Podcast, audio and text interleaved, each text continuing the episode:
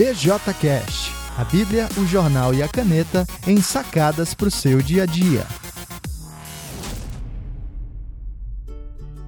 Olá pessoal, eu sou Alan Porto, sou o autor do B J C, a Bíblia, o jornal e a caneta, e do B J Cast que você está ouvindo agora. A nossa programação básica é toda terça-feira uma sacada sobre a Bíblia, toda quinta-feira uma sacada sobre o jornal e todo sábado uma sacada sobre a caneta. Se você quer acessar e saber um pouquinho mais, visite alan porto ponto com e fique então com o episódio de hoje. A Bíblia não romantiza a realidade. Olá pessoal, hoje eu estou pensando aqui no texto de primeiro, primeiro Crônicas, capítulo vinte e oito, e pensando sobre a, a, a história de Davi, né, e o impacto disso para a maneira como a gente olha a nossa própria fé. Porque há quem pense que o cristianismo é um tipo de conto de fadas, né? Sei lá, há, até mesmo alguém que venda essa ideia de dentro do cristianismo, né? Aquela coisa meio tabajara de seus problemas acabaram, né? Uma vez que você se torna cristão, tudo vai dar certo, ou de que um cristão é uma pessoa absolutamente ah, pura, perfeita, sem pecados e sem contradições. Mas essa visão é falsa, né? O fato é que o cristianismo lida com a complexidade da vida sem simplismos e sem romantismos, né? Sem idealizar as coisas. E essa história de Davi é um, é um exemplo muito intenso, muito claro disso. O final de primeiro Crônicas, né? primeiro Crônicas vinte e oito, uh, Davi fala sobre um, uma história interessante. É, ele diz mais ou menos assim, primeiro Crônicas vinte e oito, a partir do versículo dois. O rei Davi se pôs em pé e disse: escutem-me, meus irmãos e meu povo. Eu tinha no coração o propósito de construir um templo, para nele colocar a arca da aliança do Senhor, o estrado dos pés de nosso Deus. Fiz planos para construí-lo. Mas Deus me disse: você não construirá um templo em honra ao meu nome, pois você é um guerreiro e matou muita gente. No entanto, o Senhor, o Deus de Israel, escolheu-me dentre toda a minha família para ser rei em Israel para sempre. Ele escolheu Judá como líder e da tribo de Judá escolheu minha família. E entre os filhos de meu pai ele quis fazer-me rei de todo Israel. E dentre todos os muitos filhos que me deu, ele escolheu Salomão para sentar-se no trono de Israel, o reino do Senhor. Ele me disse: seu filho Salomão é quem construirá o meu templo e os meus pátios, pois eu o escolhi para ser meu filho e eu serei o pai dele. Firmarei para sempre o reino dele, se ele continuar a obedecer os meus mandamentos e as minhas ordenanças, como faz agora. Ok, o que que, o que, que Davi está falando aqui? E, e de que maneira isso é interessante para a gente? Bom, Davi desejou construir um templo para Deus, né? De alguma maneira, ele ficou incomodado com o fato de a presença de Deus estar, sei lá, simbolizada em uma tenda. E ele queria fazer uma coisa mais imponente, uma coisa que manifestasse de maneira mais visível a glória desse Deus. Só que quando Davi começou a planejar essas coisas, o próprio Deus cortou a empolgação dele. E Deus disse para ele: Davi, não é você que vai construir um templo para mim. Porque você é um cara sanguinário, você carrega muito sangue nas suas mãos. E aqui a gente tem uma visão ah, bem interessante da Bíblia sobre o homem que foi Davi. É, é fácil para a gente pintar a realidade em cores que são agradáveis para a gente, né? Davi é facilmente reconhecido como o homem segundo o coração de Deus. Mas a Bíblia não mostra apenas esse lado de Davi. O homem segundo o coração de Deus também é aquele que cometeu um adultério terrível seguido de um assassinato. O homem segundo o coração de Deus também é o homem que viveu em guerras e carregou muito sangue nas suas mãos.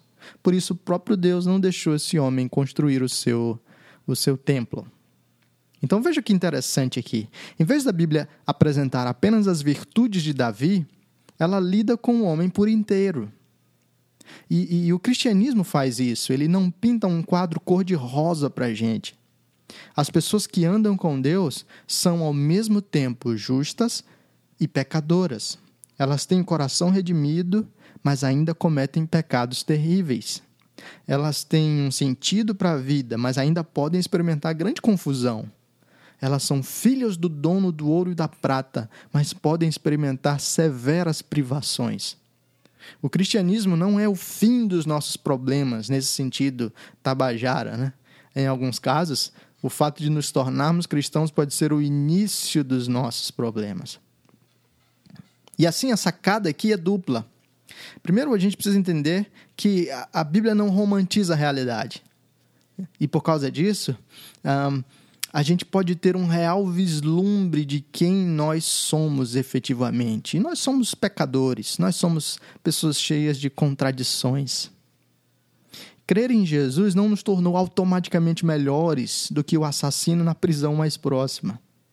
Nós carregamos conosco a complexidade e a pecaminosidade que acompanha os homens. E isso promove, ou deve promover em mim e em você, humildade. Mas o segundo aspecto aqui é identificar o que Deus fez em seguida. Mesmo Deus não permitindo que Davi construísse o templo, por dizer, olha, você está com as mãos muito manchadas de sangue, Deus fez um negócio interessante. Como nós lemos na, na segunda parte do texto, Deus afirmou para Davi que seria o filho dele que construiria. E Deus disse, eu vou preservar a sua descendência, a sua linhagem, como o rei vai seguir. E Davi ficou profundamente grato e profundamente honrado, porque ele, um pecador indigno, foi agraciado pelo Senhor com um reino que seria ah, permanente. E, obviamente, cumprido plenamente na pessoa do Senhor Jesus. Então, a segunda sacada aqui para a gente é que mesmo a Bíblia e mesmo o cristianismo não romantizando ou idealizando a realidade e revelando a nossa pecaminosidade, fragilidade, contradições e culpa, ainda assim Deus usa pecadores como nós para os seus planos perfeitos. Mesmo não sendo melhores do que ninguém, Deus derrama a sua graça sobre nós e isso nos basta. Então, o que você vai fazer com isso? Será que você tem uma visão falsa do cristianismo? Essa visão um, cor-de-rosa? Né? Será que você se sente melhor do que as outras pessoas? Será que você se sente super digno ou super indigno de ser usado por Deus? Deus usa as pessoas limitadas para os seus planos ilimitados. Então comece hoje mesmo a repensar a sua identidade e direção. O cristianismo é mais completo do que a gente imagina. E aí, enquanto você pensa nas maneiras de reorganizar um pouco da sua identidade, da sua direção nessa caminhada, vou deixar com vocês com a música do Palavra Antiga, Feito de Barro, que demonstra um pouco desse aspecto da nossa identidade em Deus.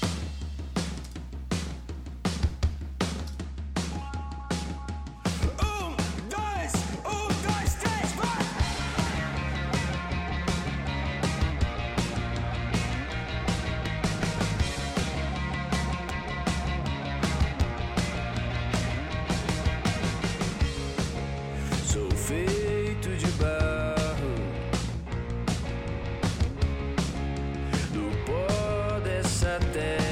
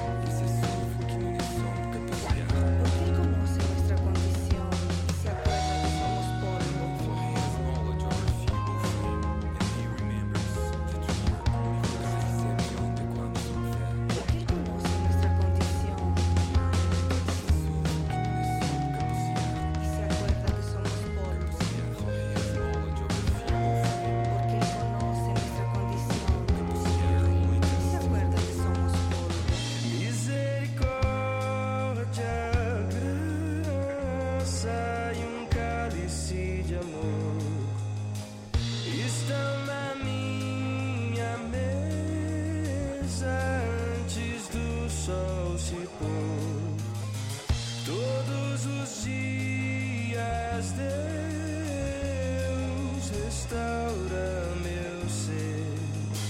Toda essa obra é tão grande, eu sei. Eu sei. Reconciliação.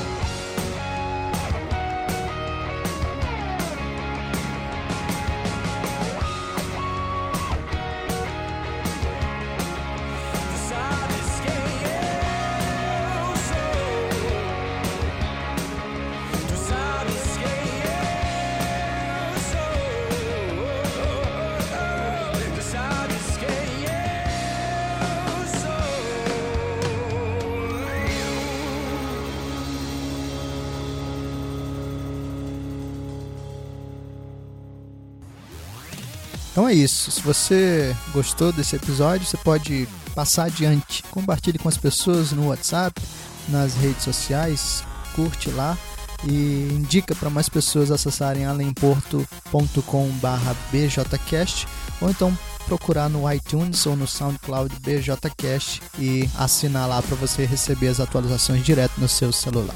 Grande abraço, que Deus abençoe e até o próximo.